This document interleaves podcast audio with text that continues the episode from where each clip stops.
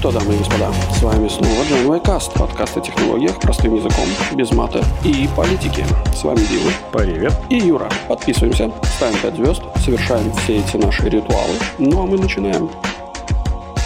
Привет, Дима. Привет, Юра. Ты знаешь, Дима, я тебе хочу дать огромный совет опытного человека. Так. Прямо сходу, прямо вот с места в карьер, так сказать. Окей. Лучшее начало дня – это пойти на дайвинг, а после дайвинга вынырнуть и пойти выпить два бокала апероля, а потом записать подкаст. Вынырнуть я согласен. Это очень дельный совет. Но на дайвинг пойти у нас тут можно и не вынырнуть, по-моему, сейчас. Слушай, ну я, я подписан, короче, есть такой инстаграм, называется divings.lv. Зайди туда, посмотри там офигенные, прекрасные эти самые фотографии людей, которые выныривают из проруби. С счастливыми, замечу, лицами выныривают. Ну-ка, я бы тоже был рад, если бы я обратно в прорубь тоже попал. Не только в ту сторону, но и обратно. Ну, я не знаю. Такое себе, конечно. Ну, такое, конечно, но люди занимаются и получают, наверное, удовольствие даже. Ну, Вот так вот. Возможно, у них нет выхода. Да, да. Как возможно, нету входа. Ладно, окей.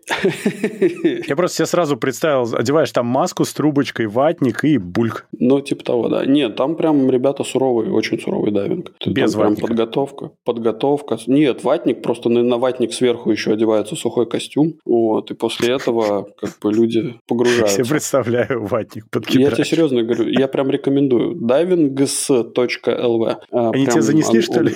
Не-не-не, я, я восхищаюсь этими людьми на самом деле, потому что меня, ну вот сегодня ныряли, а средняя температура во время погружения 24 градуса. Ну, то есть прям тепленькая водичка, да. Ну, еще бы, да. Я на выходе немножко, ну, как бы коленочки дрожали, потому что, ну, холодно, замерз. Хотя я нырял как бы в 7-миллиметровом костюме. А там люди в лед ныряют. То есть там, там даже не вода, там как бы вот эта вот твердая поверхность.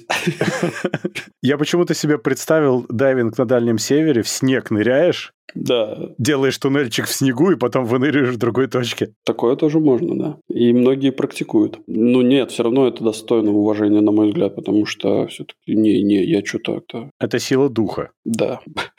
Пир духа. Alright. Как дела? Что там в Латвии нового? В Латвии теплая осень, на удивление. То есть Боженька все-таки любит Латвию. Ну да, наверное. Немножко стебется над ней, но в целом любит. Хорошо, это уже радует. Окей, окей, что-то новое расскажешь или нет? Кого боженька не любит, я могу рассказать. А кого Боженька не любит? Кажется, Илона. Илона? Илона Светош Маска? Да. Ну, Это за то, что в этом самом, в православном храме его икону поставили. Это я знаю, да. В смысле? Я не, это шутка, конечно, но там было парочку мемчиков, что Илон с над головой что-то там идет спасать Твиттер. Где-то я это видел. Но он пришел, да, тут и но, беда. видимо, да, да. А теперь, так подожди, может быть, это все-таки Боженька Твиттер не любит? Я не знаю. Я думаю, что может их обоих. Ну, Мне давай сложно посмотрим. сказать. Давай разберемся в этом вопросе. Давай, жги. Что там, что там говорят нам новости? Я запутался в хронологической последовательности того, что там происходило, поэтому я буду так просто говорить, бессистемно. Во-первых, Илон в итоге действительно уволил половину сотрудников, причем по мейлу, причем без каких-либо нормальных способов увольнения. И через короткое время части этих сотрудников стали приходить мейлы с просьбой вернуться. Отличный план. Абсолютно. Они поняли, что, оказывается, некоторые люди были таки нужны. Окей. То есть нельзя просто децимацию провести, ну, что как-то посчитать, что ли. Ну, Также он людям сказал, что грядут очень тяжелые времена для компании, поэтому удаленная работа невозможна. Все должны вернуться, и вот чем мне нравится Илон, он сказал, что работа в офисе – это минимум 40 часов в неделю. Ну, ты понимаешь, что работа в целом – это 40 часов в неделю в нормальной ситуации. Ну, минимум, все правильно. Он же максимум по законодательству в большинстве мест. Ну но, да. но Илон сказал, что может возрасти до 80. Ну, то, что может, то, что Илон сказал, и то, что профсоюзы подумали, знаешь, это как бы другое совсем, мне кажется. Между прочим, выяснилось, что также Twitter увольняет контракторов по факту, то есть контракторы просто теряют доступ. Причем в основном это контракторы, которые занимаются модерацией, что, безусловно, очень умный ход со стороны Твиттера. Да, и, и как бы, и что? Ну, и, и- и чем это грозит? В целом это грозит интереснейшей штукой. Тут немножко истории нужно. В 2011 году Twitter договорился с FTC США, Мгм. что 20 лет они будут улучшать security практики. Дело в том, что Twitter был увлечен в том, что они неправомерно использовали данные пользователей для таргетирования рекламы, для передачи третьим компаниям и так далее. Угу. FTC взяли Twitter, поставили в очень неудобное положение и вынудили подписать соответствующий документ. Но это, по сути, регуляции комплайенса и privacy. Ну, окей, да. Причем в этом мае Twitter уже был оштрафован за то, что нарушал вот эти вот все постановления 2011 года. Сейчас Илон делает все, чтобы нарушить это систематически. Во-первых, по этим договорам Twitter в течение 14 дней после сделки должен был в FTC передать документы по комплайенсу, compliance notice. Угу. Ну, мало того, что они этого не сделали, но этот compliance notice должен был быть подписан авторизованными менеджерами Твиттера, compliance офисерами различными. Но тут есть нюанс, они все ушли. Оу. Chief Privacy Officer, Chief Information Security Officer и Chief Compliance Officer. Все эти три человека уволились, когда увидели, что происходит. Слушай, ну это же, по-моему, очень просто решается. Ты просто приходишь в офис, тыкаешь пальцем в первого встречного, говоришь, теперь ты compliance офисер. Ну, Примерно это Твиттер и сделал. Но Отлично. Твиттер поступил намного даже веселее. Они сказали людям, работникам, что они должны self-certify code compliance. То есть Оу. каждый должен сам подписываться, что то, что он написал, compliant. Ты понимаешь, да, что потом, таким образом, знаешь, это как Путин пытается всех мобилизовать и размазать ответственность и вину. Вот Твиттер то же самое Мгм. делает со своими сотрудниками, потому что грозят многомиллиардные штрафы. ну, отлично, мне кажется, вообще прекрасное решение. Ну, с точки зрения, не, гос- ну, как бы не, не с точки зрения э, решения проблемы, а с точки зрения, типа, как бы мы видим проблему, мы ее решаем, как мы можем. Вот и все. Творчески решаем. Да, творчески. Вот хорошее слово, творчески. Ну, Знаешь, окей. что сказал главный юрист Твиттера? Ну, Нужно отметить, что главный юрист Твиттера уволился, и временный главный юрист Твиттера – это личный юрист Маска. а, ну то есть Да, там, там совсем все плохо, значит. да? прям там хуже некуда. Окей. Он сказал, и это прямая цитата, «Elon puts rockets into space. He is not afraid of FTC». Оу, май.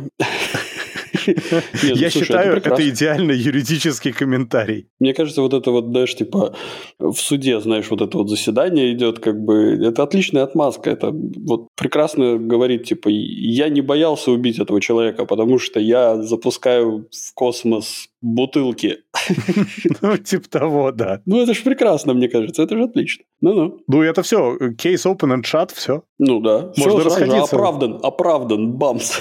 Да, да, да. Э, Окей, и чё? Ну вот, это, в принципе, просто взрыв кабачка в коляске с фекалиями происходит в Твиттере непрерывно. При этом там куча багов, ничего не работает. Они же, понимаешь, до сделки у них был код фриз. Ничего нельзя было выкатывать, продукцию нельзя трогать. Фриз снят. Они стали выкатывать новые фичи. А фиксить потом некому, потому что половину людей уволили. Ну, слушай, суровые времена требуют суровых решений. Нам Ну, пока как- все идет по плану, я так понимаю, у, у Это Илона. как бы отличный план, мне кажется. У ребят э, прекрасные и, и план у них отличный.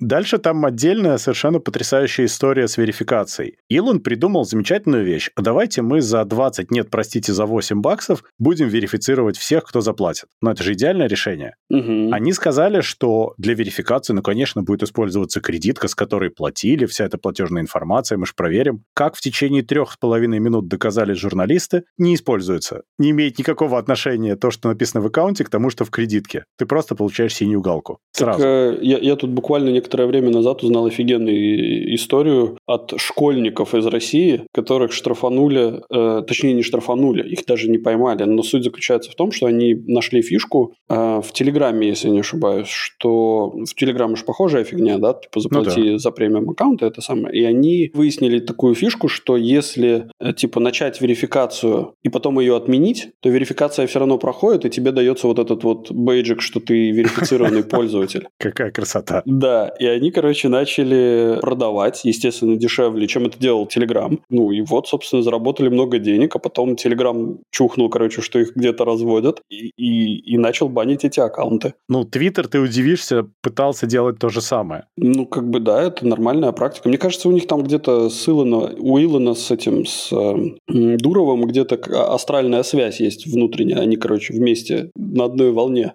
Это может быть один и тот же человек. Такое Ты видела когда-нибудь быть. вместе? Я нет. Я тоже не видел. Более того, Вот. я видел, что и у Илона, и у Дурова очень сильно менялась внешность до того, как они как бы получили известность и после. Вот, что намекает на... Нет, Юра, это груз денег. Это просто груз огромного состояния. Люди меняются. Видишь, Ну, все, кто говорят, что люди не могут измениться, неправы. Могут. Ну да, ну да. Ладно, возвращаясь к этому. Значит, синие галки. Немедленно, немедленно стала появляться куча фейковых аккаунтов. Сейчас вот за неделю подписку Twitter Blue приобрели 140 тысяч пользователей по подсчетам New York Times. Twitter таким образом получил 1,2 миллиона долларов и кучу фейковых аккаунтов. Мгм. Прикол Ну, в чем? Что фейковые аккаунты, они же не просто Вася Пупкина, а там сразу же компании. Там появился фейковый аккаунт Nintendo, на котором несколько дней висел Марио, показывающий средний палец. Но это такой безобидный прикол. Ну да. А вот компания Lockheed Martin вообще не рада, потому что немедленно зарегистрировали аккаунт Lockheed Martini с названием Lockheed Martin Ага. э, и стали писать всякую фигню. У них акции обвалились.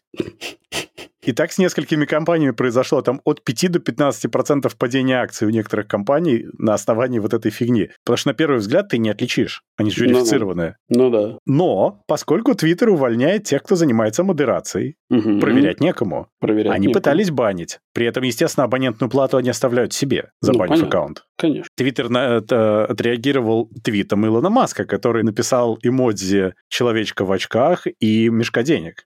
Видимо, таков был план.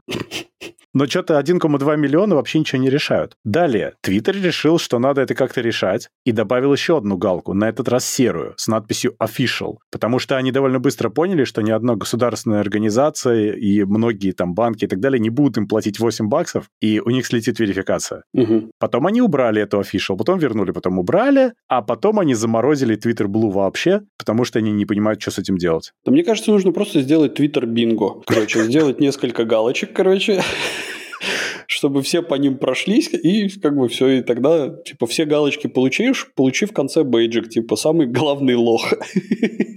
Ты знаешь, Great Minds Think Alike, потому что Tumblr немедленно стал продавать две галочки за 8 долларов, и ты можешь купить их до 10 штук, по-моему. О, клево, клево, Но клево. они сказали, что, конечно же, две по цене одной, чтобы Твиттер какой-нибудь. Ну, типа того, да. Дибренд стал продавать наклейки в форме этих галочек, типа верифицируй все, что хочешь. На самом деле, вот я уже высказывал в в нашем подкасте такую странную мысль, почему вот э, в английском языке э, фраза «у дураков мысли сходятся» э, звучит как у великих умов э, мысли сходятся. Потому Ты- что ты это не- одно и то же. Ну, возможно, возможно. Просто русский человек, он как бы глубже глядит в суть, да, так сказать. Да, возможно, возможно, да, может быть. Но если бы Илон на этом остановился, было бы еще ничего. Надо отметить, что вообще у Твиттера реально начались большие проблемы, и еще большие начнутся, потому что Твиттеру необходимо генерировать больше денег. Илон же взял 13 ярдов в кредит у банков. Естественно, теперь кто должен эти 13 ярдов? Конечно, Твиттер, потому что он взял под залог Твиттера. Ну да. И еще нужно обслуживать ярд в год долго. Ну, собственно, Мгм. платежей по этому долгу. Отдельно в неудобной позиции оказались банки, которые это дали. Это 7 банков, потому что за каждый доллар этого кредита уже дают только 60 центов. Потому что никто в это не верит.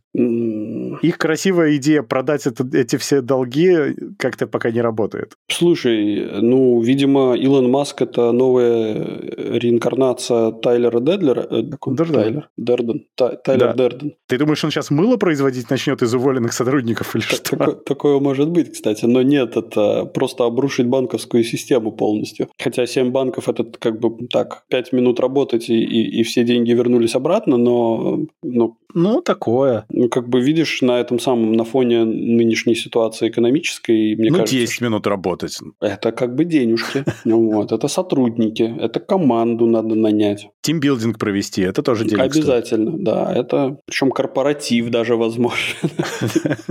Насчет денег. Собственно, 89% доходов Twitter в прошлом году была реклама. Ну, кстати, мы уже в прошлый раз говорили, что он в прошлом году заработал 5 ярдов, но все равно не был прибыльным. Убыток был почти почти 500 миллионов. То есть им надо повышать доходы для того, чтобы что-то вообще произошло. Угу. Вследствие того, что сейчас происходит, крупнейшие рекламные агентства отказываются от публикации рекламы в Твиттер и предостерегают своих клиентов. Крупнейшие — это прям крупнейшие бренды. Ну, слушай, ну это вопрос просто времени. Потому что, ну, если все эти шутки как бы убрать, да, то есть, ну, вот мы тут ха-ха-ха-ха, хи-хи-хи-хи, а у меня тут вертолет почему-то полетел куда-то. Если убрать все эти шутки, то в целом это вопрос времени. Просто, как правильно заметил сам Маск, когда он пришел со своей раковиной в Твиттер, да, то есть все должно устаканиться. То есть сейчас пошла очень большая волна и очень как бы много бурлений всяких идет. И пока там все это немножко сообразуется, пройдет время. А когда пройдет время, ну тогда, собственно, все эти бренды вернутся, потому что люди-то из Твиттера никуда не денутся. А вот это большой вопрос, потому что, во-первых, наблюдается некоторый отток людей, в том числе и из-за скамеров. Ну, окей. Ну, просто есть альтернативы, и в целом люди не очень радостно реагируют, потому что Твиттер, ну, в том числе еще и поглючивать начал. Плюс, понимаешь, в чем дело? Что давала эта подписка Blue, вот с камером как раз, и что она будет давать в будущем, ну, пока так выглядит, во всяком случае, это, по сути,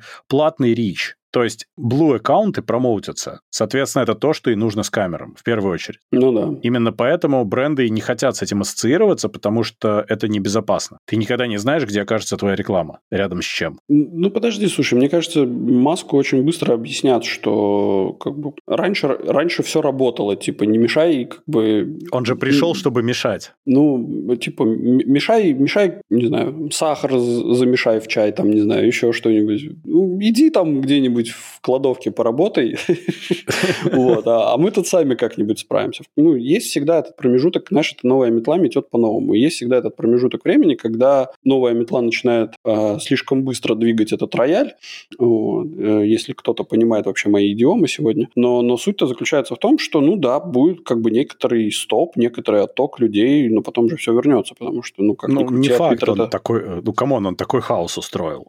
Ну он да, сломал но... все, что работало. Да, но, возможно, он еще и привлечет туда дополнительно какой-нибудь школоты условный, которая посмотрит, что типа, о, много хайпа э, вокруг одного предприятия какого-нибудь, и почему бы и не зарегистрировать там аккаунтик например. Ну, кто его знает, посмотрим. Но ведь и на этом дело не кончилось, потому что Илон сказал, что вообще Твиттер может обанкротиться, такое может произойти. И угу. тут, кстати, я снова думаю, что, а может, он правда его хочет обанкротить зачем-то? Ну, в целом, в целом, почему бы и нет? То есть, э, списать... Ну, понимаешь, просто единственная проблема заключается в том, что он туда денег вложил. То есть, ему вот. надо было... То есть, ну, как бы банкротить для чего? То есть, какая, глав... ну, какая долгосрочная цель? Может быть, может быть, в HQ Twitter Твиттера в самом центре лежит что-то ценное, и это все не важно, ему нужно было просто попасть в здание. Такое может быть, да. Но что ж такое ценное должно быть в компании, у которой годовой ревеню, если я не ошибаюсь, несколько миллиардов? Душа Илона? М-м, смерть Кощея? В яйце. В яйце.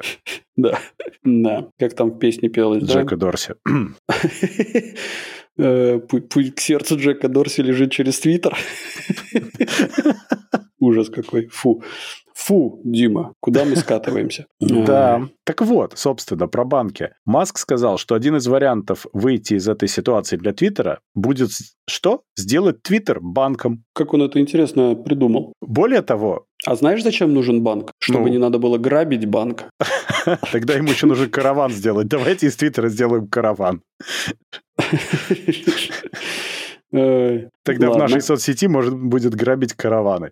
Так вот, он же, понимаешь, он говорит какие-то вещи, я не понимаю, то ли он стебется, то ли он людей считает дебилами, то ли он действительно не отсекает. Потому что он сказал, что ну а что там в банке сложного? Это же просто циферка баланса каждого человека. Он либо позитивный, либо негативный. Да. А послать деньги, он говорит, так это все равно, что личное сообщение послать. Что там делов-то вообще? Слушай, ну в, в целом, в целом, может быть, мы с тобой что-то не отсекаем. И Илон мыслит просто сильно не в той, не в той, в силь... Ну, как это, не в... как это, in, in another dimension, как ну это да. сказать? Ну, ну я понимаю. Есть, ну, я не уверен, он... что это по-русски можно нормально сказать. В другом пространстве. Ну, это по-другому звучит. Ну, another dimension это имеет определенный совершенно смысл, так что да. Нет, так понятно, но он же это видит максимально упрощенно. Ну как, он видит банк, знаешь, у него там есть баланс. Ну, значит, банк — это мой баланс, а еще я могу перевести деньги. Ну все, что там сложного-то, господи, думает Илон. Ну, такое, да, такое. Но он же сказал дальше, что, понимаешь, что там, ну, перевести деньги. А его спросили, кредиты будешь давать? Он говорит, ну, конечно, что, мы же не можем без этого. То есть он совсем не понимает. А потом, ну, его спросили, а как вот, типа, если не внутри Твиттера деньги перекидывать? Он говорит, ну, только что, мы там это карточки дебетные, кредитные сделаем, чеками можно будет пользоваться. То есть он не понимает, как механизм карт работает тоже. Совсем все плохо.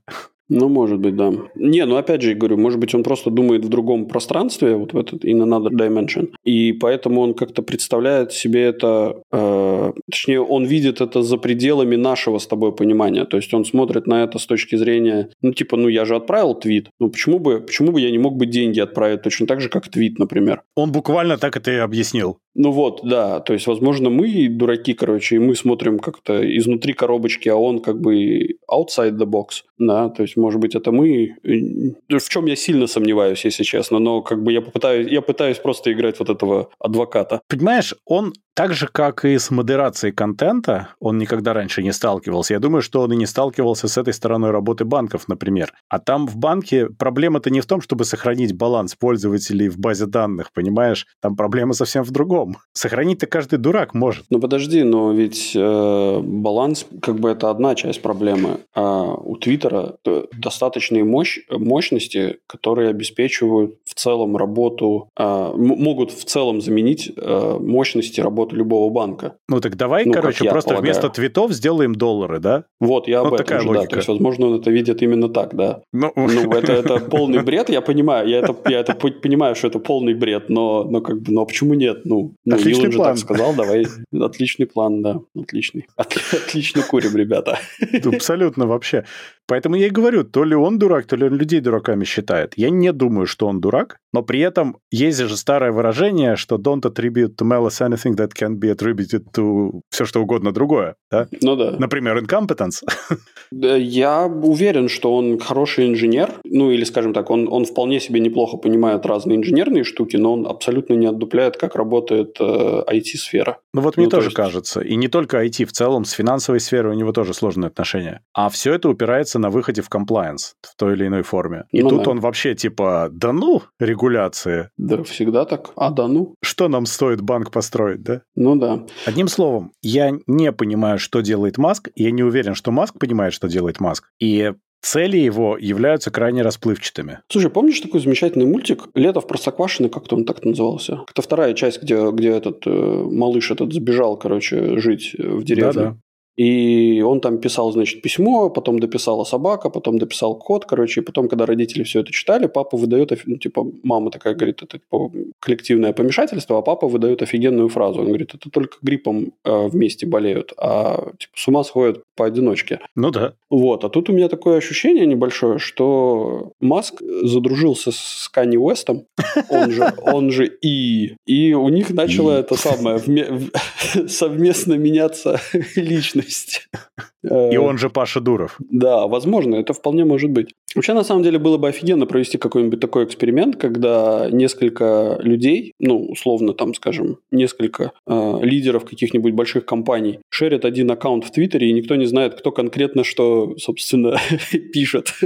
Мне кажется, это был бы очень интересный эксперимент. Я думаю, что мы примерно сейчас это наблюдаем с, с, с тем, что делает Илон, потому что я начинаю сомневаться, что это один человек. Биполярочка все-таки заразная, да? Хорошо, да, так и запишем. Есть подозрение.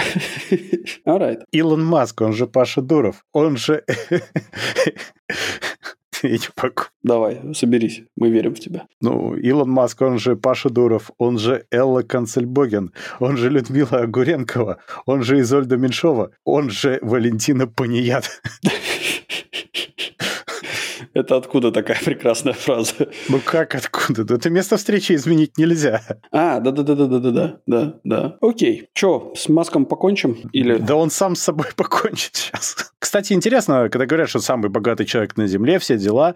Ну, во-первых, я не уверен, что у него много денег есть. У него много активов есть. Это разные вещи. Ну да. Во-вторых, те сферы, в которых он работает, в SpaceX, это монополия практически. Потому что если НАСА хочет запустить что-то в космос, это SpaceX. Нравится им им Илон не нравится, но в целом у них не очень много есть вариантов. А также вернуть из космоса, что тоже немаловажно. Mm-hmm. С Теслой долгое время тоже никаких альтернатив нормальных не было. Так что я боюсь, что реальность приходит. Ну, поэтому он пошел в Твиттер, поэтому он решил закрыть IT-сферу, чтобы, так сказать, диверсифицировать свои э, убытки, которые грядут в будущее.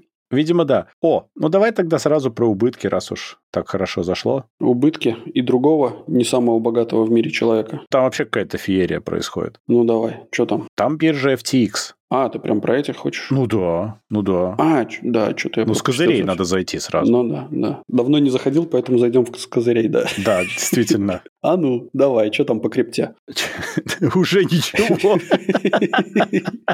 Какая крипте? Я выписал в хронологическом порядке, что происходило. Биржа FTX, она была вторая после Binance, и владел ею Сэм Банкман Фрид. Мне нравится первая часть его фамилии, совершенно не палевная. Да вообще, из наших ребят точно. Нет, я просто подумал, это как в трансформерах, знаешь, плохих ребят зовут десептиконы, literally. Да. И ни у кого не вызывает подозрений сначала. Вообще, да. В общем, он тратил кучу денег на рекламу, покупал криптопроекты. У них даже есть стадионы. Он там тратил на рекламу во время Супербоула. Ну, то есть прям супер много денег вливал в пиар. И Собственно, да, FTX был вторым после Binance. И выяснилось также, что у Сэма была вторая компания, называется Alameda Research, угу. которая занималась криптотрейдингом. Я не понимаю, почему Research, но окей. Трейдинг у нее, как выяснилось, был устроен совершенно чудным способом, потому что активы Alameda составлял токен FTT в основном. Это токен, который производился биржей FTX. Угу. То есть он одной рукой делал деньги, передавал в соседнюю компанию и второй рукой трейдил на эти деньги, ну, по большому счету. Ну да. Там причем часть активов были, собственно, FTT, большая часть, часть в виде залоговых средств, часть locked FTT и еще заметная часть токен Solana, где Сэм был, собственно, ранним инвестором. Угу. Таким образом, чувак сам себе сделал деньги и сам на них трейдил. Я считаю, отличный план. Ну, Дим, Что подожди. могло пойти не так? Дим, подожди, у меня тут есть к тебе, так сказать, пропонирую тебе. Про любое государство? Да нет, при чем здесь это? Смотри, как развивалась история денег вообще у человечества, да?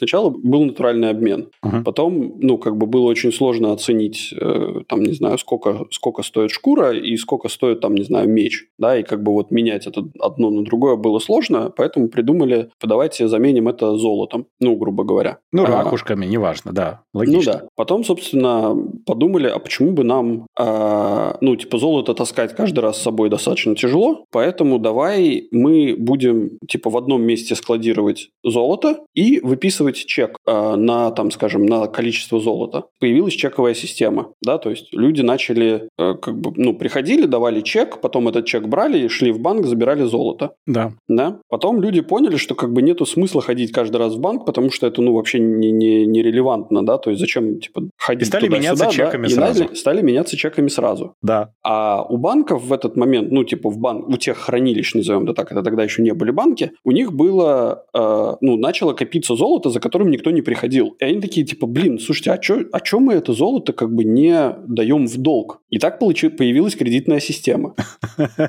А дальше произошел другой твист, потому что они сказали, слушайте, а зачем нам... А когда появились инвестиционные банкиры, пираты заплакали, да? Да. Ну, типа того, да. А, а дальше произошел твист, что как бы все начали вращаться, ну, типа начали обмениваться этими чеками, которые на самом деле были тем золотом, которое должно было находиться в банке, которое не, там уже больше не находилось, потому что оно было под кредитом. И таким образом, ну, как бы вот эти вот чеки, это стали деньги, да, то есть ну, на да. банкноте Соединенных Штатов написано, что вот, ну, типа, это э, как... Чек казначейства Соединенных да, Штатов. Да, казначейство Соединенных Штатов. Ну да. И золото отошло на другой план, и остались только только чеки. Да. И тут чеки начали копиться в банке, и ребята такие типа, хм, а давай-ка мы эти чеки будем давать в кредит. То есть мы напечатали эти чеки, которых у нас нету, и мы их отдаем под залог, как бы, да? То есть ты понимаешь всю эту логику. Конечно, конечно. Ну, то есть вот товарищ Сэм, он ничего нового не изобрел. Он как бы полностью повторил историю своей, собственно, как это сказать, банкман, да? То есть вот он повторил историю создания банков и, и вообще всей финансовой системы. Ну, то есть... Совершенно верно, только он ее ужал во времени. Ну, типа того, да. Он, он... не стал усложнять, он сразу просто пошел по прямой. Ну, Но ты понимаешь, что он нарушил, нет? Я понимаю, конечно, Нет, да. кроме вот собственно, законов, про которые можно отдельно говорить. Ты говоришь, он ничего не нарушил в том плане, что он просто повторил. Ну да. В этом вся проблема, потому что в какой-то момент банки эти стали участвовать в написании законов, и когда они провернули всю эту схему, они сказали, а больше никому нельзя. Да, да, да, да. Ну, мы можем возвращаться к теории стационарного бандита, опять, знаешь, я буду грабить вас, а больше никому вас грабить нельзя. Да. Как работает любое государство, как работают любые банки, кредитные организации и так далее. Ну, конечно. И тут Сэм нарвался на то, что все уже существующие финансовые организации сказали, стоп, это же была наша монополия так делать. Э, представляешь, да, вот это... Представляешь, как у ребят подгорело? Какой-то Сэм кучерявый разгадал наш секрет и сделал ровно то же самое. Да как можно было? Ну, я же говорю, это же просто, знаешь, такой, типа, в смысле он сделал то же самое? Ой. А ты знаешь, что лежало в центре Твиттера тогда, видимо? То самое золото, которое 2000 или 3000 лет назад отдали в залог. Те самые 5 граммов, которые на самом деле существуют. Ой, ужас, короче, да. Да, смешно. Оформленный в виде золотого зуба. Ну так и что, давай продолжим все-таки про FTX, а то мы отошли от темы. Ну, в общем, в итоге FTX создавала деньги буквально из воздуха, потому что, ну, криптовалюта создается из воздуха, угу. буквально. А Аламета использовала их для трейдинга. И, казалось бы, жили они счастливо. Ну, знаешь, как бы один рисует фантики, а второй на них покупает все, что хочет. Это шикарная схема, я считаю. Ну да. Любое правительство так делает. Ну, в целом, да, в целом. Но когда основатель Binance узнал об этом, а еще же ему не нравилась конкуренция FTX, я думаю. Ну, это такая, знаешь, это все равно, что один банк решит, что типа у этого другого банка что-то как-то слишком много денег. Давай да, давайте обанкротим второй банк. Отличная схема. Ну, такая это схема, так потому что, потому что кредитные бремя никто не отменял, да, то есть когда, ну, ты же знаешь, да, вот, например, условно говоря, я, я, я наблюдал эту схему многократно за последние, сколько, 10 лет, когда, помнишь, у нас был банк банк в Латвии Парекс. Угу. И когда его банкротили, и государство поняло, что выплачивать э, вот это вот... Кажется, перебор, да. Да, кажется, перебор выплачивать э, обездоленным вкладчикам э, их, возвращать их финансы. Давай-ка мы его лучше выкупим и передадим кому-нибудь другому. Ну, ну да. есть, дефирос... ну вот, вот, да. То есть вот по сути... Ну, но здесь же это частная кредитная организация, поэтому в принципе фиолетово. Фиолетово, но это очень сильно влияет на весь другой рынок. То есть, но весь бы... другой рынок сейчас рухнул неплохо, кстати. Ну, не но так, чтобы мы... он прям сильно плохо рухнул, просто, возможно, он, он еще рухнул. дорухнет. ну, он, он рухнул, да, я не спорю. То есть... Но это подрывает доверие к системе снова. Mm-hmm. А так как вся крипта держится, в принципе, на доверии, то и ни на чем больше, и, и на слезах. И на слезах инвесторов.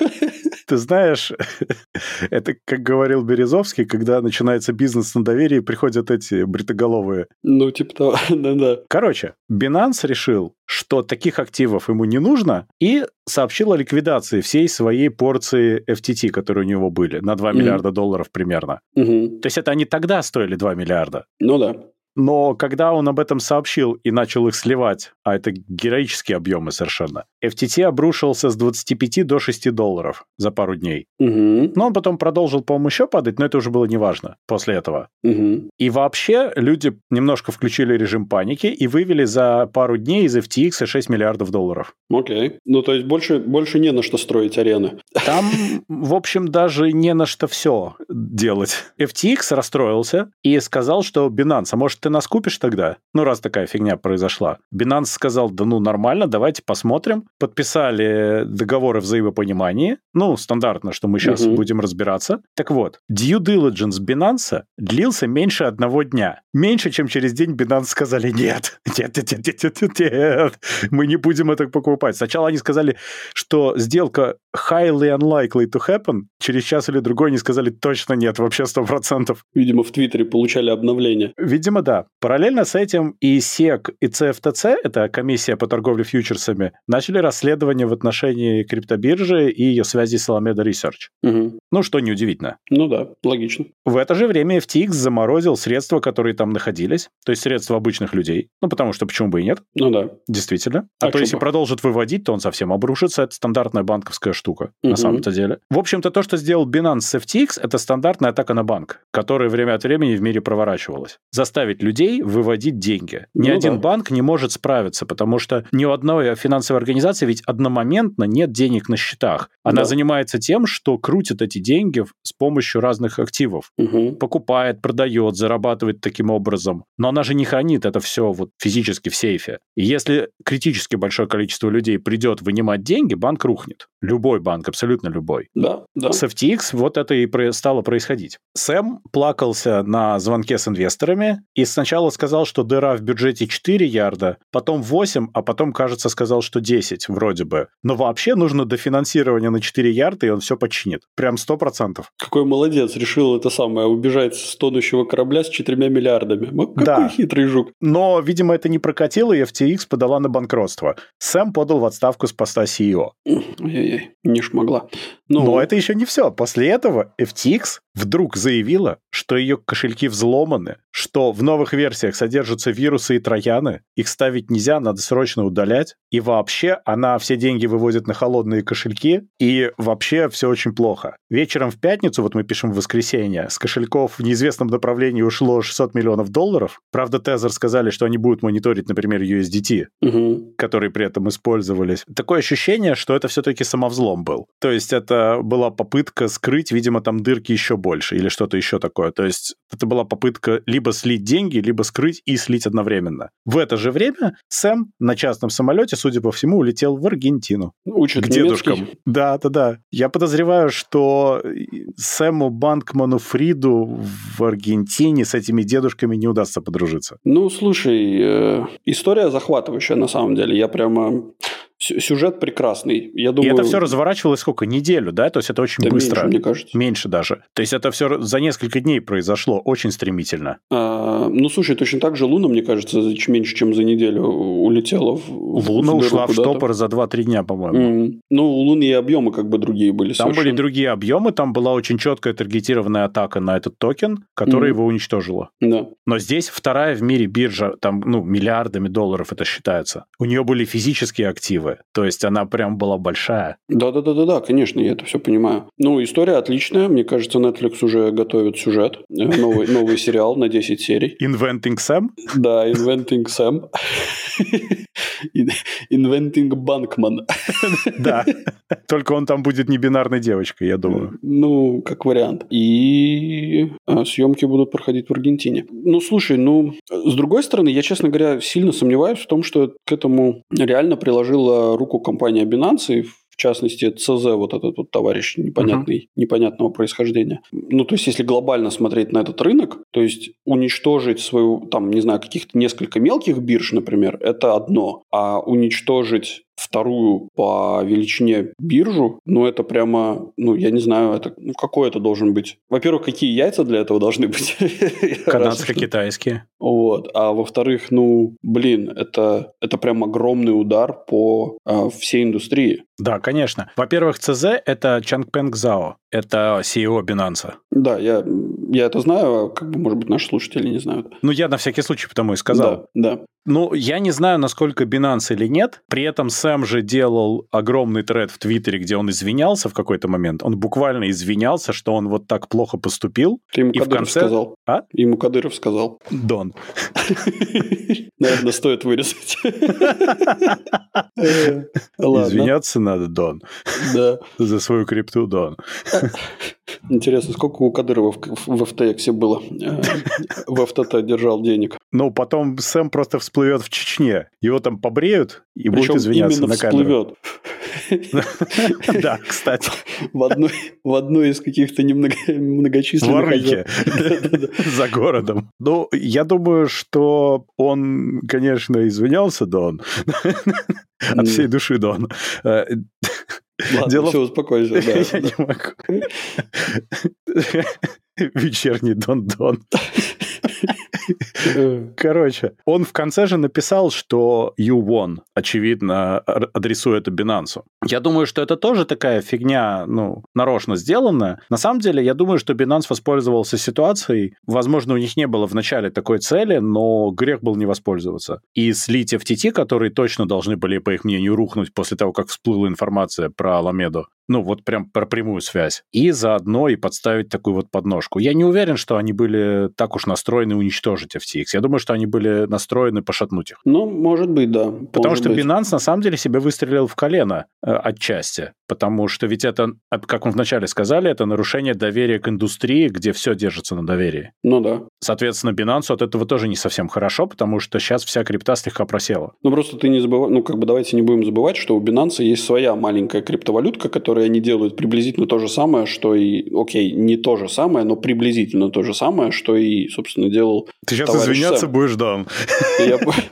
Да, то есть, и, и, и вот после этого какое доверие вот к этой Binance, ну, да. скрип... Binance да такое же. к этому? Ну, ну абсолютно же. такое же. Ну, то есть, любой другой большой холдер может тоже точно так же взять и уничтожить актив, по сути, Binance. И, Конечно. и ничего будет с этой биржей, ничего будет со всеми остальными. Ну вот, поэтому я и думаю, что вряд ли это было целью Binance, но я думаю, что они хотели воспользоваться ситуацией, она оказалась мощнее, чем они ожидали. Ну, может быть, да. да. Потому что ведь они явились триггером, но оно пошло рушиться дальше, и дальше стали вскрываться еще большие проблемы, к которым Binance не имел никакого отношения в данной ситуации. Там Сэм все сам накуролесил. Ох уж этот Банкман. Да. Ну, посмотрим. Слушай, на самом деле, если посмотреть, то э, как вообще э, события двух предыдущих недель, крипта на самом деле пошла вверх, вот. А тут на новостях, короче, все обвалилось так жестко. Да, крипта хорошо начала подрастать, кстати. Я даже посмотрел, порадовался, смотрю, вроде да. что-то пошло. А обвалилось оно ниже, чем было до этого. И тут небольшая минутка конспирологии в Gen Y касте. Как бы не секрет, э, что Россия держит часть своих, собственно, запасов финансовых в крипте. И Северная Корея. Оставим Северную Корею. Я думаю, что в данный момент разборка идет с Россией. Окей. Потому Ты что... думаешь, решили им немножечко того? Я думаю, что вообще весь вот этот вот сильный спад, короче, и удержание цены ниже достаточно низко, да, то есть вообще в основном рынок есть... Я, я высказывал это в, в чате, в, в разговоре с Яриком, когда мы тут последний раз общались, но так вы, выглядит так, как будто бы весь рынок держится исключительно на новостях. То есть там нету своей внутренней какой-то ликвидности, и все сидят и ждут новости.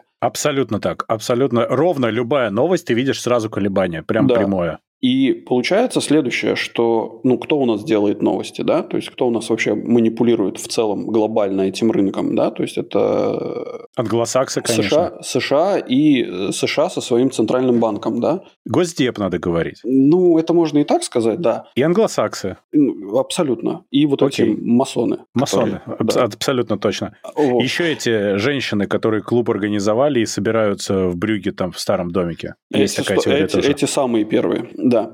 Но э, к чему я это все говорю? К тому, что если правильно манипулировать новостями, то можно цену, собственно, любой криптовалюты, а в, нашем случае конкретно, например, биткоина, можно удерживать очень низко. И таким образом можно не подпитывать своего потенциального соперника финансовыми средствами. Ну, то есть, если, если бы биткоин, например, пошел вверх, то у России, конкретно у России, потенциально можно было бы вывести и получить некоторое количество денег э, на то, чтобы спонсировать э, свою какую-нибудь деятельность на территории какой-нибудь близлежащей страны. Вот. А если не подпитывать, то можно и не, собственно, сделать такого. Ну, да. Ну, это такое у меня, у меня такая мысль была конспирологическая немножко. Но в целом звучит очень легитимно, учитывая то, что выходит Паул и рассказывает. И, и он, знаешь, так, э, если послушать все эти речи Паула, который какого федерального банка, что ли, он там Ну да. что-то там этот самый, какой-то председатель, а он каждый раз выходит, и он типа говорит, что типа все хорошо, все хорошо, а потом то- и, и где-то что-то не договаривает. Он руководитель Федерального резерва США. Вот, точно, да. Вот. И, и он все время, он, знаешь, вот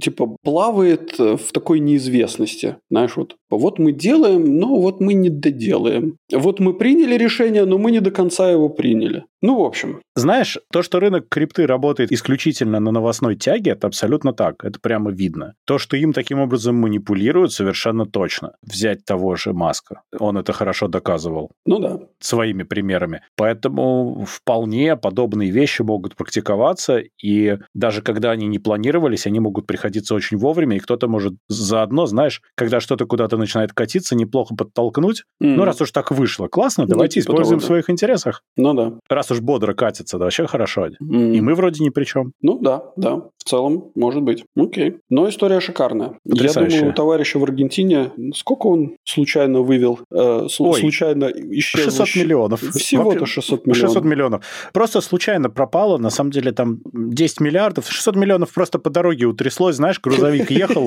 из него один ящик просто выпал. Ну сколько там процентов, когда, знаешь, вино везут на бой, отводится? Ну что ж, я поздравляю э, государство Аргентину с таким новым инвестором, так скажем, в экономику. Ну, сейчас же после того, как люди в России бежали от мобилизации, сопредельные небольшие государства отчитались о том, что у них не, не вообще невиданный рост ВВП планируется. Денег в банках стало в два раза больше. Ну да. И ну. вообще. Так что теперь Аргентина тоже что-то такое отрапортует. Ну, будем следить за ВВП, за ростом ВВП Аргентины. А что является главным продуктом Аргентины, кстати? Я сейчас. думаю, мясо, сельское хозяйство. А, сейчас. Соя. Сельское хозяйство. Да, в частности, соя, кроме всего прочего. Интересно. Окей. Надеюсь, он вегетарианец в таком случае. Ну что, э, переходим тогда к 13% цукербринов. Подожди, подожди, тут, прекрас... тут прекрасная шутка родилась. Соя – это же бобы? Да. Поставят Сэма на бобы. Я же говорю, извиняться будет, Да, шикарно. Давай. Кто еще извинялся? Я же говорю, 13% цукербринов. А? Кто еще извинялся, Дон? Цукерберг. Цукерберг. Цукерберг сократил 13% работников мета. Это 11 тысяч человек. А знаешь, что хорошо? Он это сделал не по имейлу. Во-первых, он это сделал нормально, индивидуально, по-человечески, ну, в смысле, с каждым отдельно. Не он Прям лично, сам? а HR. А, нет, нет, ну, ну по-нормальному. А во-вторых, на самом деле не это. А он что обещал, то сделал. Он сказал, сокращу 13% и сократил. Мужик. Молодец. И плюс они еще ввели мораторий на найм до конца Q1 Слушай, следующего года. А, а по какому критерию увольняли сотрудников? Децимация. Просто на первый второй рассчитайся? Практически. На самом деле все отделы затронуты. Меньше всего затронут WhatsApp. И, на удивление, не очень сильно затронут Reality Labs. Почему-то. Почему? Хотя, казалось бы, это место, которое просто жрет деньги и ничего не дает взамен. Блин, 11 тысяч сотрудников, 13, всего 13%. Ё-моё. Дружище, ты просто не представляешь. Дело в том, что Марк сказал, что его прогнозы и инвестиции не оправдались, Дело в том, что он, как и многие другие руководители компании, считал, что взрывообразный рост во время ковида – это навсегда. Ну, что мы, знаешь, вот как говорили, что мы за год-два прошли путь в 10 лет. Ну, типа того, да. А сейчас все откатывается обратно, если посмотреть на все рынки и на все. Большая часть компаний теряет ту приобретенную капитализацию за ковид обратно куда-то, в никуда. Нет, Дим, меня просто сама цифра в 11 тысяч сотрудников, которые составляют всего 13% компании Мета. Меня просто, ну, то есть, чувак волил все Огры. Ну, так, чтобы... Ну, то есть... Дорогой Огра, завтра на работу можно не выходить. Ну, представь себе, да, вот, вот ну, я не знаю, ну, э, блин, для наших русскоязычных слушателей я даже не знаю, какой пример можно привести. Ну, это маленький провинциальный городок, короче, просто чувак взял и уволил. Там вообще, типа, на сентябрь 2022 года было 87,5 тысяч работников. Угу. Но это важно, что за последний год они выросли на 28%. Они нанимали просто как не в себя. Не, ну нанимали они как не в себя, просто потому что они не знали, куда они себя хотят э, девать, короче. Типа, ну, И дели ну, нафиг. Ну, де- деньги есть, Нет, короче, ну, давай. Понятно Нет, же. Там, там же логика была простая. Типа, деньги есть, есть. Типа, сделать надо, надо. Давайте, типа, нанимать сотрудников. Нет, это на самом деле правильная практика, потому что инвестиции в людей – это разумно. Ну да. Ты, если ты нанимаешь толковых людей, ты их можешь посадить делать толковые продукты. Тут вопросов никаких. А на самом деле Марк поступил вполне себе не как Илон, а как человек, хотя он рептилоид. Угу. Это как бы общеизвестный факт. Угу. Он выплатит зарплату за 4 месяца, еще дополнительно за 2 недели за каждый год работы компенсация, плюс для них и их семей медицинская страховка на полгода, и еще какие-то плюшки я уже позабыл. То есть, на самом деле, очень щедро. Это прям очень хорошо. Ну, это круто, это круто. Я считаю, что это такое очень вежливое увольнение, которое не оставляет людей сильно расстроенными. Угу. Это вполне себе такое Ну, ну, после шаг этого- взрослого э, нормального руководителя. Ну да, и после этого, вот после такого, собственно, подхода, если вдруг одной тысячи из этих сотрудников уволенных позвонят и скажут, типа, ребята, не могли бы вы вернуться, они скажут, да, а что нет, нормально вроде звучит. Да, и более того, репутационной проблемы нет, потому что после этого любой человек, которого они в будущем наймут, будет понимать, что даже если его будут таким образом увольнять, его уволят вежливо. Какой мы делаем вывод, Дима, из этого? Цукерберг не является одним из э, альтер-эго Дурова и Илона. Не только. Это первый вывод. Второй вывод. Марсиане более жестокие, чем рептилоиды. Да, действительно. Окей. Хорошо, хорошо. Ну, в целом, в целом мне нравится. Мне такой подход, ну, как бы, я вообще, ну, 85 тысяч, господи. ну, Это какая-то невменяемых людей. размеров компания, но они же еще параллельно Это приостановили... Даугавпилс. Это Даугавпилс, Дима. То есть Даугавпилса исторгли Огры. Ну, типа того, да. Ну, это же ужас. Я не представляю, на самом деле, таких компаний. Мне очень сложно это вообще объять разумом. Я не могу себе представить такие объемы. Ну, да. э, и- Но если из них скатать огромный мидбол, я не думаю, что это будет очень много. Ну да. Ужас. Дали бы Илону волю, он бы скатал. Так Да. вот, еще мета приостановили большинство хардварных продуктов, которые, в общем, или не выходили, или уже вышли и не пользовались успехом. Портал они убили, это экран для звонков был. Они остановили проекты своих умных часов, хотя надо было им остановить Quest Pro, э, на самом деле. Надо было много чего остановить, но, видимо, Марка было уже не остановить. Ну, ты читал описание этих умных часов? Это, знаешь, типа смарт-вотч для Фейсбука с двумя камерами для видеозвонков. Да. да. Это что нужно было съесть и выкурить, чтобы такое придумать? Они много думали. Очень. Всем офисом думали. Ой, Выкатим что-нибудь новенькое. Тут на Quest Pro вышли, кстати, обзоры, и там фидбэк примерно такой, что железо, в принципе, неплохое, хотя не самое удобное в использовании. А вот софт — это самый худший software experience, какой был ever. Не у Facebook, а вообще. Все эти Horizon World и вот это все. Слушай, ну, во-первых, я думаю, что вот эти товарищи, которые тестировали, они, это поколение iPhone, вот, они не видели 286 компьютеров и первых пентиумов, вот, поэтому я думаю, что они, не зная, что такое Windows 3.11, они не могут, как бы... эм, То есть, типа, человек пороха не нюхал? Да-да-да-да-да. Кстати, забавно, что остатки команды умных часов займутся VR-очками, что само по себе пугающе звучит. Это VR-очки, знаешь, две бляшки на глаза и, и с циферблатом. циферблатиком. да, и кожаным ремешком пристегиваются на затылке. Э, Там будет такой аксессуарчик в рот вставляется круглый. Красный на резинке. Блин. А пиролька, конечно, зашла мне хорошо сегодня. Я просто представляю, ты вот сказал, как происходило увольнение. Децимация, да, но я сейчас подумал, что, знаешь, команда умных часов, они такие, значит, пошли по списку отделов, типа там отдел Facebook, там Instagram, Messenger, такие, стоп.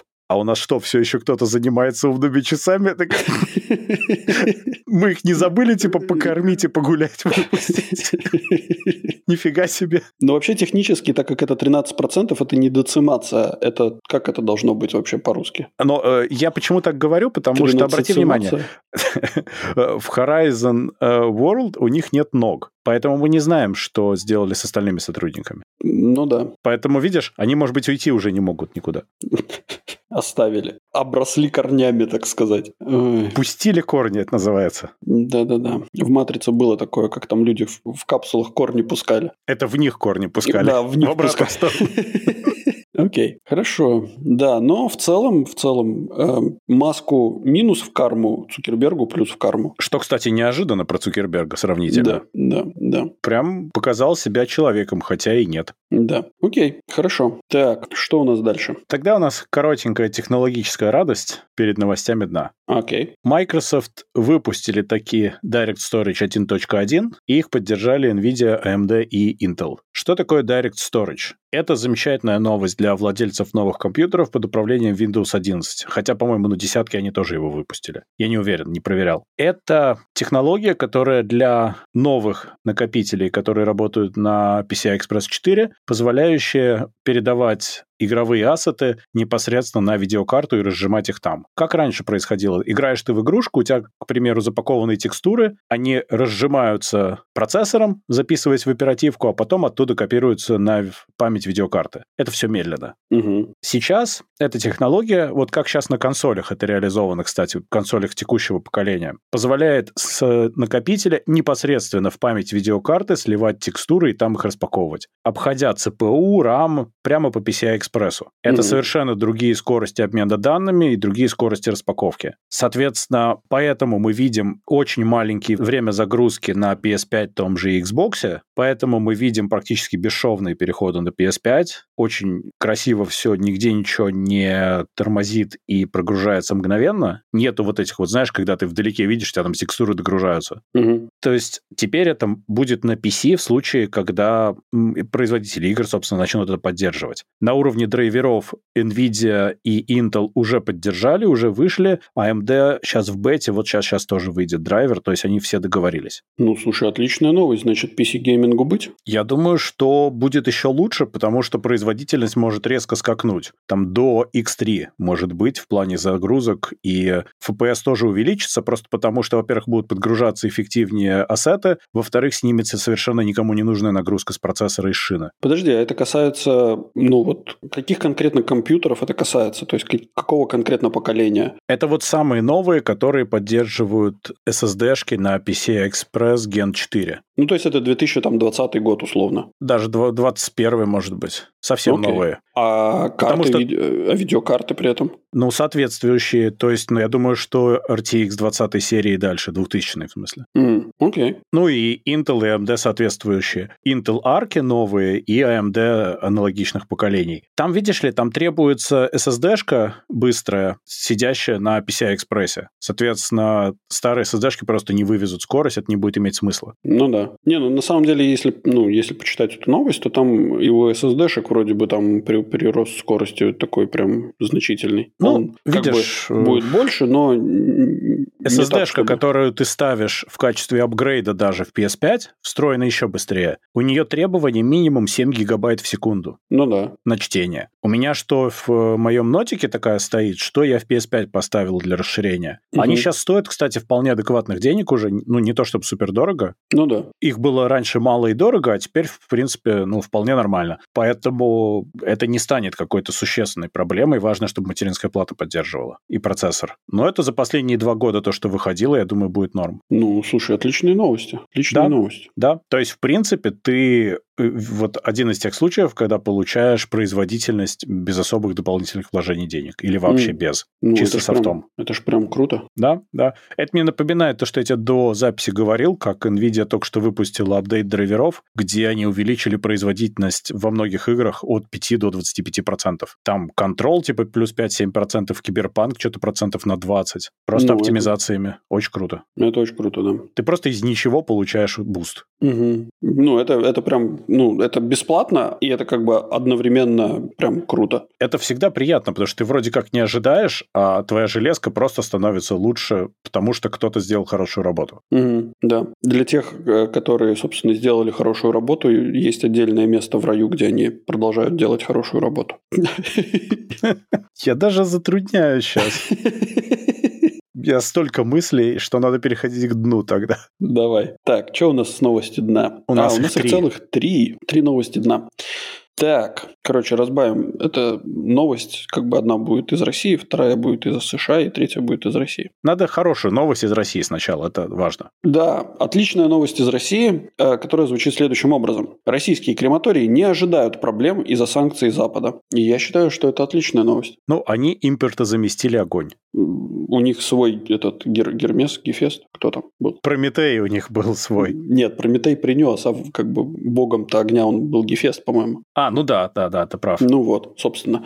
К чему я это все веду? К тому, что они своего Прометея сгоняли за огнем, и теперь у них все отлично. Какие еще могут... Подожди, давай поразмышляем. Какие еще российские отрасли, э, точнее, индустрии, какие еще индустрии в России не пострадают от санкций? Построение сельских туалетов. Э, сто процентов. Э, разведение... На деньги. Подожди, нет, как это называется? На что рыбу ловят? Мар мормышка? Нет, подожди. Как этот, как этот червь называется белый такой, на которого ловят? Опарыш. Опар, вот, да, разведение опарышей. Это связано с сельскими туалетами. И, и с крематориями тоже частично. Какой кошмар. Э, да, что еще? Но это хорошая новость для мобилизации. Извините. Почему? Разверни тему. Ну как, крематории пригодятся. А они а, есть.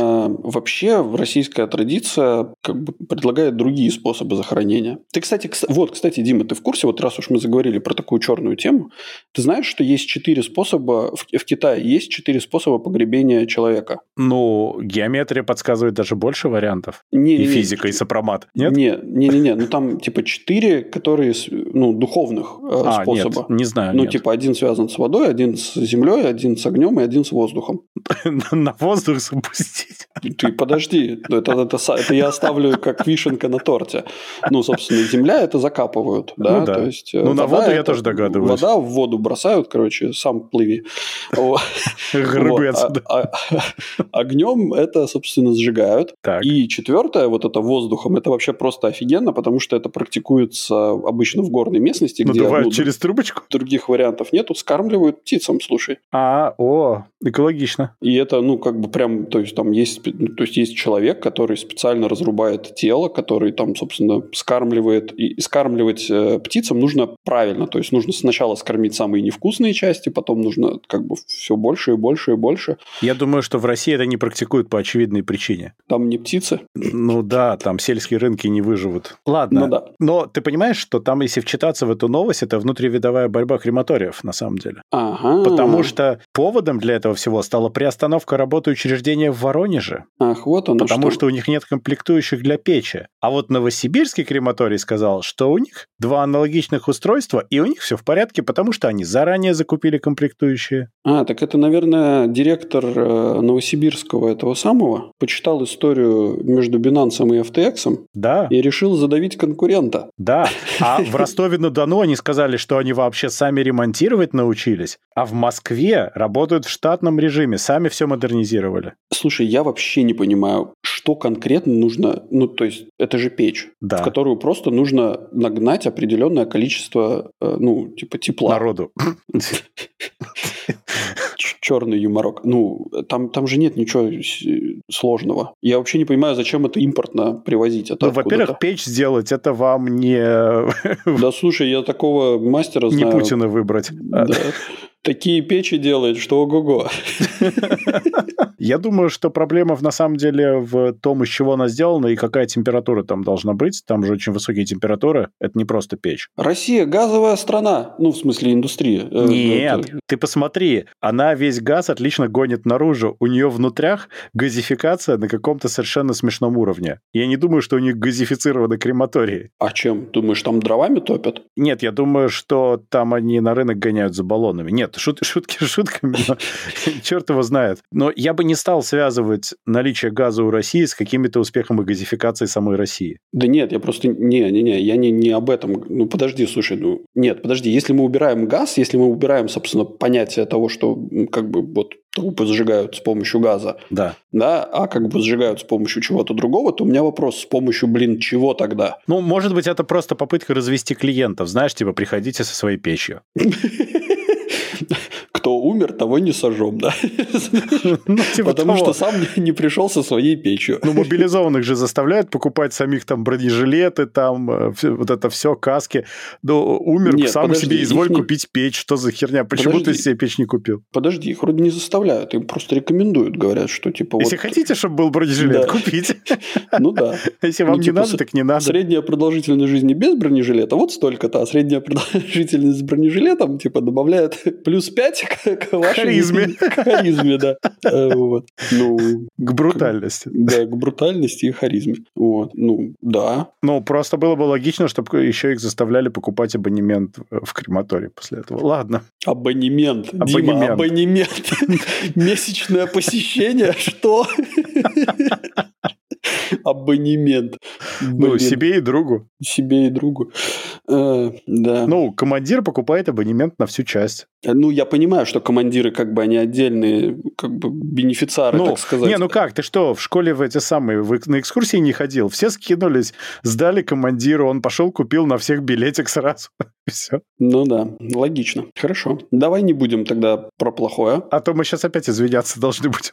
Да. Давай перейдем к хорошему. Это Опять было... про гробы. Нет, подожди, подожди. Как это про гробы? Ну давай, там вторая, э, третья новость. Ты хочешь про гробы? Ну, давай ну про она гробы. тоже про гробы. Там же все, все отдельно. Хорошо. Ну, ну, кстати, после крематория тебе не нужны гробы. Да, но это тоже э, соответствует ритуальным услугам. А, да. Короче, короче, а новость нам приходит из США, потому что инфляция вынудила американцев сдавать в ломбард поддержанные гробы. И я, и я хочу заметить, что гробы поддержанные. Ну, родственникам уже не надо. Блин, ну это же, это же, да, выкопай бабульку, сдай гроб в ломбард. Ужас какой, а? Я на самом деле поражаюсь тому, как глубоко падает российская вот эта вот пропаганда и вот эти все медиа, потому что у них как-то вот эта вот фантазия, то ли они уж и стебутся, то ли что. Ну, я, я вообще считаю, что вот, э, собственно, мы же выбираем сливки, да, то есть всего вот этого всего, да, то есть это же самые новости дна, то есть это вот прям оно, оно самое. Есть люди, которые отлично пишут заголовки, отлично пишут статьи на очень злободневные темы. И это, ну, как бы это не вопрос русской пропаганды, это вопрос вообще всего, ну, в целом медиапространства. Но русская пропаганда это нечто особенное, потому что в этой же новости они рассказывают, как вообще в США теперь ничего нового не купить, все такое дорогое, все такое дорогое. Страшное Ну, дело. конечно, ну, конечно. Это мне напоминает, как, э, опять же, русская пропаганда рассказывала, что в Берлине уже Тиргарден вырубили на дрова, потому что холодно. А что, нет? Но они к этому приложили фотографию 44 или 45 года, когда его действительно вырубили. Там были холодные зимы, и было очень плохо. А сейчас, во-первых, вот мы сейчас в Брюссель ездили, но в Берлине была похожая температура, там вообще было плюс 20 с чем-то. Ну так-то. Да, была недавно, типа, теплая очень погода в Германии. Ну вот. А во-вторых, ничего этот парк никто не вырубил, все у него там в порядке. Еще были замечательные приколы русской пропаганды, что в берлинском зоопарке убивают животных, потому что, во-первых, их кормить нечем, во-вторых, их обогревать нечем, а в-третьих, мясо пригодится. Дима, ты просто не понимаешь, что русская пропаганда пишет нам из 2025-го. Она новости черпает оттуда. М? Смекалочка. Из того самого сельского туалета, с производством которых проблем не будет. А там портал просто. Директ Storage, так сказать. Слушай, ну, как бы, э, шутки шутками, но ты же понимаешь, как эта новость была написана, да? Просто этого самого... Ну, чуваку э, сказали, напиши на сотрудника- 500 Не, знаков, и, сотрудника отправили в США, чтобы провести исследование. Дали ему рубли, сказали, ни в чем себе не отказывай. Он приезжает, а там как бы действительно нечего купить, все нормально. На рубли вообще нечего. Да. Все дорого, нечего купить. Слушай, ну, а откуда у него гроб, который он продал тогда? Он просто ходил и спрашивал, ну, типа, как можно заработать. Вот. Они ему сказали, иди вон, это, там, знаю я один могильничек. А, да. Вот. Насчет, кстати, вот так вот отпустили с долларами в США. Был же, по-моему, в СССР как раз прикол, когда спортсмен, что ли, какой-то перед тем, как вот поехать в заграничную командировку, купил доллары на черном рынке. Но это же было нельзя делать. Ну да. Ну вот, а он долларов в жизни не видел, поэтому доллары, которые он купил, были красного цвета. Ну, нормальные, пролетарские, хорошие. Ну да, его ничего не смутило, но ему повезло, потому что замели всех, но поскольку это были не настоящие доллары, это были сувенирные доллары, никому в целом ничего не было. Так вот оно как. Ну, подержанный гроб это, это мощно. Да, да, подержанные гробы это вообще, мне кажется, новая валюта. Почти как криптодоллары, только, только гробы подержаны. А владельцы крематориев могут предлагать бедным клиентам подсыпать в старые кувшинчики.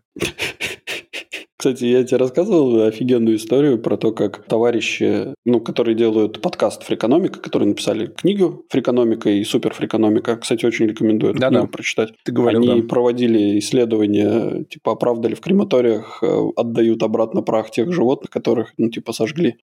Или, или просто что-то отдают, да? То есть Ну да, да, да. прах ли тот, который должен быть, или просто нечто? Ну, короче, они взяли, э, купили Извини, чучело. э, извини, я просто представил.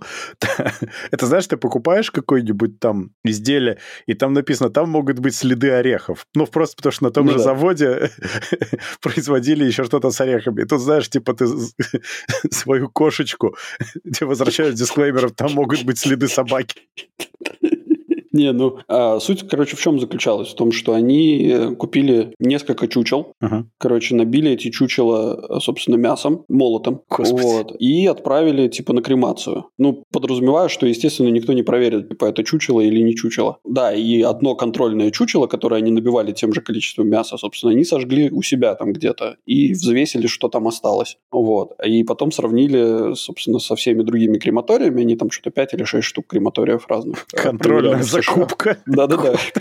Контроль, контрольная кремация. Ну Вот. И да, и вот, собственно, выяснили, что, оказывается, обманывают, что присылают чуть больше праха, чем, Так чем это должно бонус. быть. Можно скидку делать, а можно 10% бонусу давать. Слушай, ну это значит, что и с твоей... Кому-то не досыпают, значит. Да, кому-то не досыпают. Вот. Такой вот ужас. Стоять, контрольная кремация, да? Да-да-да-да-да. У тебя своя работа, у меня своя, да?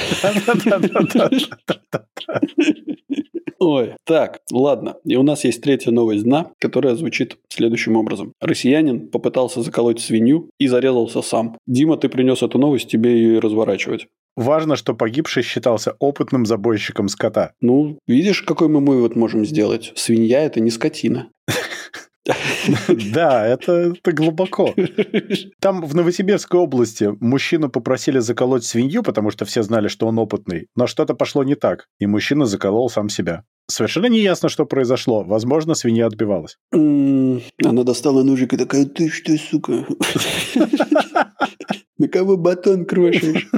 Да, слушай, ну, эм, Понимаешь, самое интересное, по непонятной причине мужчина случайно, вместо того, чтобы забить свинью, нанес себе ранение в область бедра и погиб на месте. Дальше ключевая фраза.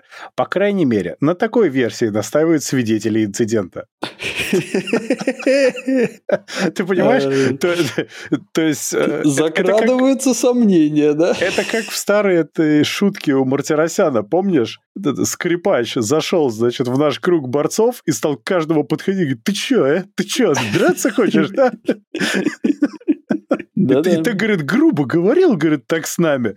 Стерпеть, ну невозможно, еще драться сам полез. Ну, Рафик не виноват. Рафик не виноватый вообще. Слушай, ну да, да. Э, на самом деле, да, это действительно вызывает подозрения, во-первых, это. Во-вторых, я как бы приблизительно знаю, как на самом деле выглядит забой свиней. Э, даже в деревнях. И я, собственно, в в детстве наблюдал несколько таких, собственно, событий. Короче, вкратце выглядит приблизительно так. Свинью проводят свинью, э, ловят ее этой самой веревкой за, ногу, за ноги задние и подвешивают вверх. И после этого там уже два варианта. Либо бьют ножом в сердце, либо, ну, по горлу. Там как бы это разные два варианта забоя. Один типа кошерный, один не очень. И как можно было бить чему-то в сердце и попасть себе в бедро, это прям талантище, я бы сказал. Во-первых, он сильно размахнулся, я думаю, просто не рассчитал. Ну, огромный замах, инерция. Ну, физику ты же знаешь, ты же учил. Но он же не в себя бьет. У него же рука приделана к, к телу. Смотри, если ты резко сверху замахнешься, Так ты не сверху бьешь, ты бьешь как будто бы этот самый. То есть ты, а- она, собственно... ты просто неопытный, а он был опытный. А, ну, ну да, я понимаю, конечно. Ни- никогда нельзя сбрасывать со счетов, что ему просто стало стыдно, и он не смог жить больше дальше с этим грузом вины. Ага, и поэтому решил убиться, попав себе в бедро. Но опять же, он Ну, это прям размахнулся. дико талантливый тоже человек. Ну, у него просто были короткие руки, они только до бедра доставали, ну, когда опущены вниз. И поэтому он как бы замахнулся, она описала полукруг рука и воткнулась в бедро. Ну, хорошо, хоть член себе не отрезал. Вообще было бы, вот это было бы вообще комично. Ну, в этой ситуации, конечно, ему это повезло, безусловно, пригодится еще. Да, да. Вот такие, такие ужасные новости к нам приходят с полей, так сказать. Но очевидцы же не могут врать. Очевидцы врать точно не могут. Вот они, они могли бы помогать, наблюдать, звонить в скорую, сообщать репортерам, как все было на самом деле. Я думаю, что последнее в основном они предпочли. Ну да, да. Ну, что я могу сказать? Во-первых, самое главное в профессии забойщика не оказаться на, на месте жертвы. Но это как бы не самое главное. А самое главное это быть достойным человеком, чтобы люди описывали вас с самой лучшей стороны, а не описывали, как вы умерли. Но что делать, если это был лучший момент твоей жизни? Описывать его наилучшим способом. Ох, на этой грустной новости мы с вами прощаемся. Подписывайтесь на наш подкаст по ссылке в описании или ищите нас на всех подкаст-площадках интернета. Рассказывайте о нас вашим друзьям, врагам, коллегам и просто людям на улице. Ставьте нам хорошие оценки и оставляйте ваши комментарии, которые будут греть наши сердца всю эту неделю до следующего выхода вашего любимого подкаст-шоу Gen y Cast. А если вы хотите поддержать этот проект, вы можете это сделать, став нашим патроном по ссылке в описании. Сегодня вместе с вами задумывались о рептилоидах и марсианах Дима из Латвии. Пока. И Юра с острова Мальта. Всем пока-пока.